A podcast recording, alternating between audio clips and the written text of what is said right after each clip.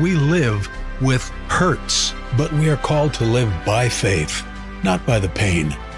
To live by hurts is death on the installment plan. I won't live by my gains only to sum up my life by my pain, nor will I cave to the confusion about who I am or who others are. For me, to live is Christ. Thanks for joining us on Life Journeys, a podcast about thriving through the worst pain that life brings. With global initiatives threatening big changes to our way of life, we're going to need to activate Jesus' words about mountain-moving faith. Words That Work is the ongoing series on Life Journeys that is rooted in releasing revelational words of faith that will work every time and with everyone. It's about moving the mountains that keep us from the presence and goodness of God. It's about defining our life purpose and identity through encountering Him until we have the power to move the obstacles that are destroying our liberty and hope. Life here hurts. Crucifixion hurts. Sickness hurts. Relationships cause hurt at times. Sin hurts us, both by what we've done and by what others have done to us. It's a weary world with constant battles. Prison hurts. Corruption in government and the workplace hurts. Chronic conditions hurt. Joints ache. Headaches can cripple. Cancer, crime, and criticism all hurt. We wonder why, and the confusion even hurts. Demons attack, and it hurts. So we try to live by faith as we embrace God's plan amidst all the pain. Hurt is not the substance of life by faith, but it can drive us to live by faith instead of living by the hurts. We live in hurt, but we don't have to live by it. We live by faith. We live with hurts, but we live by faith, not by the pain. Most people seem to live by the hurt, though. They live as victims. They live in bitterness or brokenness or burdens, and those burdens are ones of fear and doubt and despair and often mistrust. They're taking their cue from hurt. They live by it, and that's no life at all. It's just death on the installment plan. Imagine Paul with all the suffering he endured. Persecution as a messenger of Satan bombarded him with dangers and beatings and prison and shipwreck and accusations, hatred, stonings, and loneliness. He looked like the prize fighter who never won a bout, yet he fought over and over again for years. His last years were lived in a sewer that doubled as a prison, but his confession of life prevailed. He would say, "We are seated in heavenly places in Christ Jesus." He didn't take his cue from the hurt. Neither his body, his emotions, his circumstances, or his own sin were the source of his motivation. Faith was. He lived by it, not by his affliction, his dwelling place, or his carnal failings. He lived by taking his cue from Christ Jesus.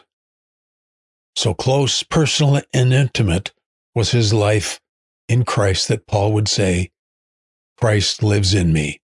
He is my life, right now, right here, right inside of me. When you're not crucified with Christ, you can't live by Him either. You'll live your own life, and so when the world or the devil and your own weaknesses start dismantling all the props that you've held on to, cherished, and lived for, and they get ripped from you, there's hope. It's more than hope.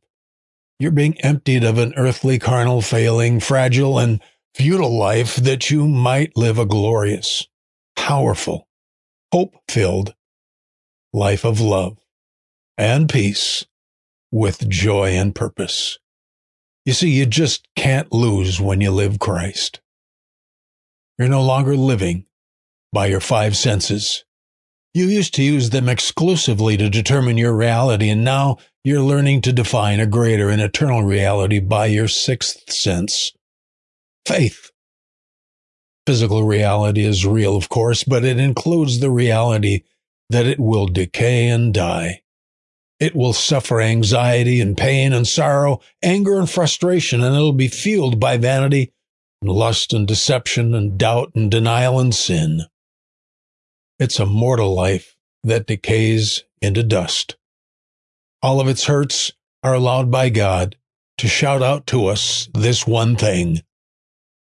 Live by the greater reality of Christ. Live by faith, the perception of the Spirit instead of living by sight, the perception of the flesh. The just shall live by faith. Faith is the vision by which the power of righteousness is released. We can live as sinners because of our sin if we wish. It's the life in the flesh. Or we can live as righteous because of Christ. To live as a sinner is to die. To live as the righteous is to have an indestructible life. It's the life of one who is more than innocent. His innocence becomes tested virtue, which describes our earthly pathway of faith, often in the fire. You see, anyone can live righteous in their sleep, but it's daily challenges that often move us to lose our call to live as Christ lived. Faith justifies our righteous claim before God. It's a life that trusts its moral standing by Christ alone. The life of the prophet Habakkuk made this statement famous. The just shall live by faith. He did so by not living by faith. He was rebuked by God for living in bitterness that a nation more ungodly than his own was being allowed to attack his beloved Israel. God, this is not right, he said. By this attitude of living by circumstance and indignation, and in his pride, he accused God of being unjust. Kind of like the atheist does today, when they say, how can a God of love allow this? God's answer to the prophet was, your heart which is proud is not right within you, but the just shall live by faith. God would go on to say, I'm going to take care of this my way. God would let a nation less righteous than Israel chasten it, and then he would turn and judge the nation that lifted itself up against Israel. God told the world, live by faith in me, not in man, and not in yourself. You don't have to trust in yourself, trust in me, and I will give you life. The root of living life is by living in the righteousness that God freely gives us through our humility and faith. You're either going to trust in yourself or in Jesus, either in your morality or in a God-given, divinely imparted righteousness. Live by guilt and condemnation, reactions to failure and sin, and responses to the world's attacks, and the life of Christ within you will stand aside and let you mourn and grieve and strive and struggle and bring you to your spiritual and often emotional, mental rock bottom. He'll let you become a mess someday, not to punish you, but to cause you to make a good choice. One day, Jesus will take the scroll from the Father as described in Revelation. He will release the great tribulation on the world and destroy all the works of darkness, of demons, and of sinful mankind. All things will be restored to a place where there will be no more sin, no war, corruption, sickness, or sorrow. This world will experience what a God of love creates when sin is eradicated, the process of allowing human sorrow to bring men to the choice of a lifetime. A choice of living by faith will be completed. God is not unjust in allowing the suffering of this world or of our own afflictions.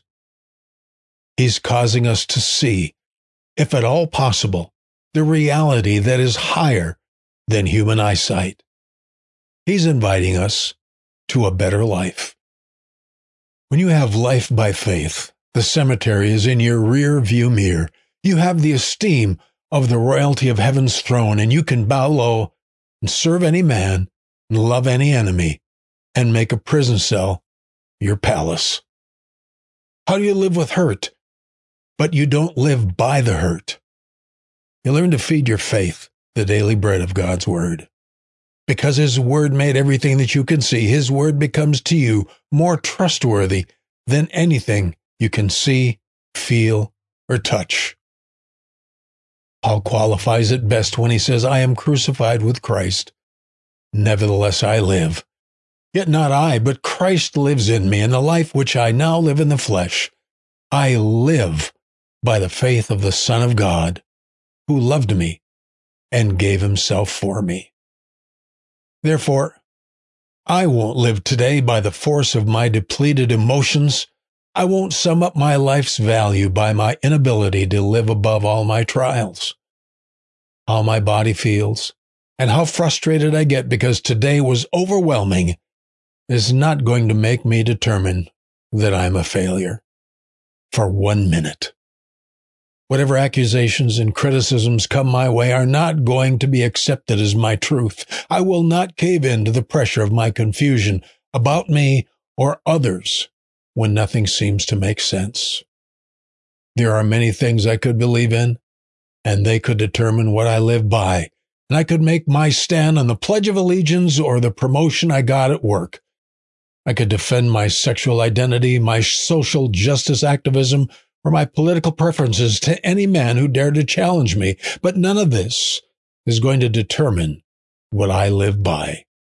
I will not live and die by the sports team I love, by the hobbies that take me away from my daily pressures, or even by the level of physical vitality that keeps up with the daily tasks or American Idols. I will live in this fleshly body by the faith of the Son of God who loved me and gave himself for me. I will live and die by my faith in Jesus, not by what others think of me, what I think of myself, or what I think should happen in my home, my marriage, or my nation. Some people live by their money, their stuff, their careers, or their beliefs about what they think they deserve. I will live by and for the Lord who made me, loves me, and is going to one day take me home to himself. I will live with hurts, but I will not live by them. For me, to live is Christ.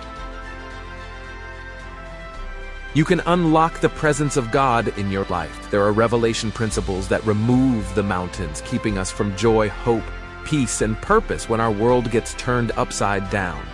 Look for These Words That Work with Pastor Hardica as he shares what has helped him when life got hard. And don't forget to check out his book, The Fortress and the Firebrand, available on Amazon and Barnes & Noble. Thanks for listening to Life Journeys. Find new episodes every Wednesday and Saturday. And if you're new to this series, it begins with the September 16th episode. How do you live with hurt, but you don't live by the hurt? You learn to feed your faith the daily bread of God's Word. Because His Word made everything that you can see, His Word becomes to you more trustworthy than anything you can see, feel, or touch.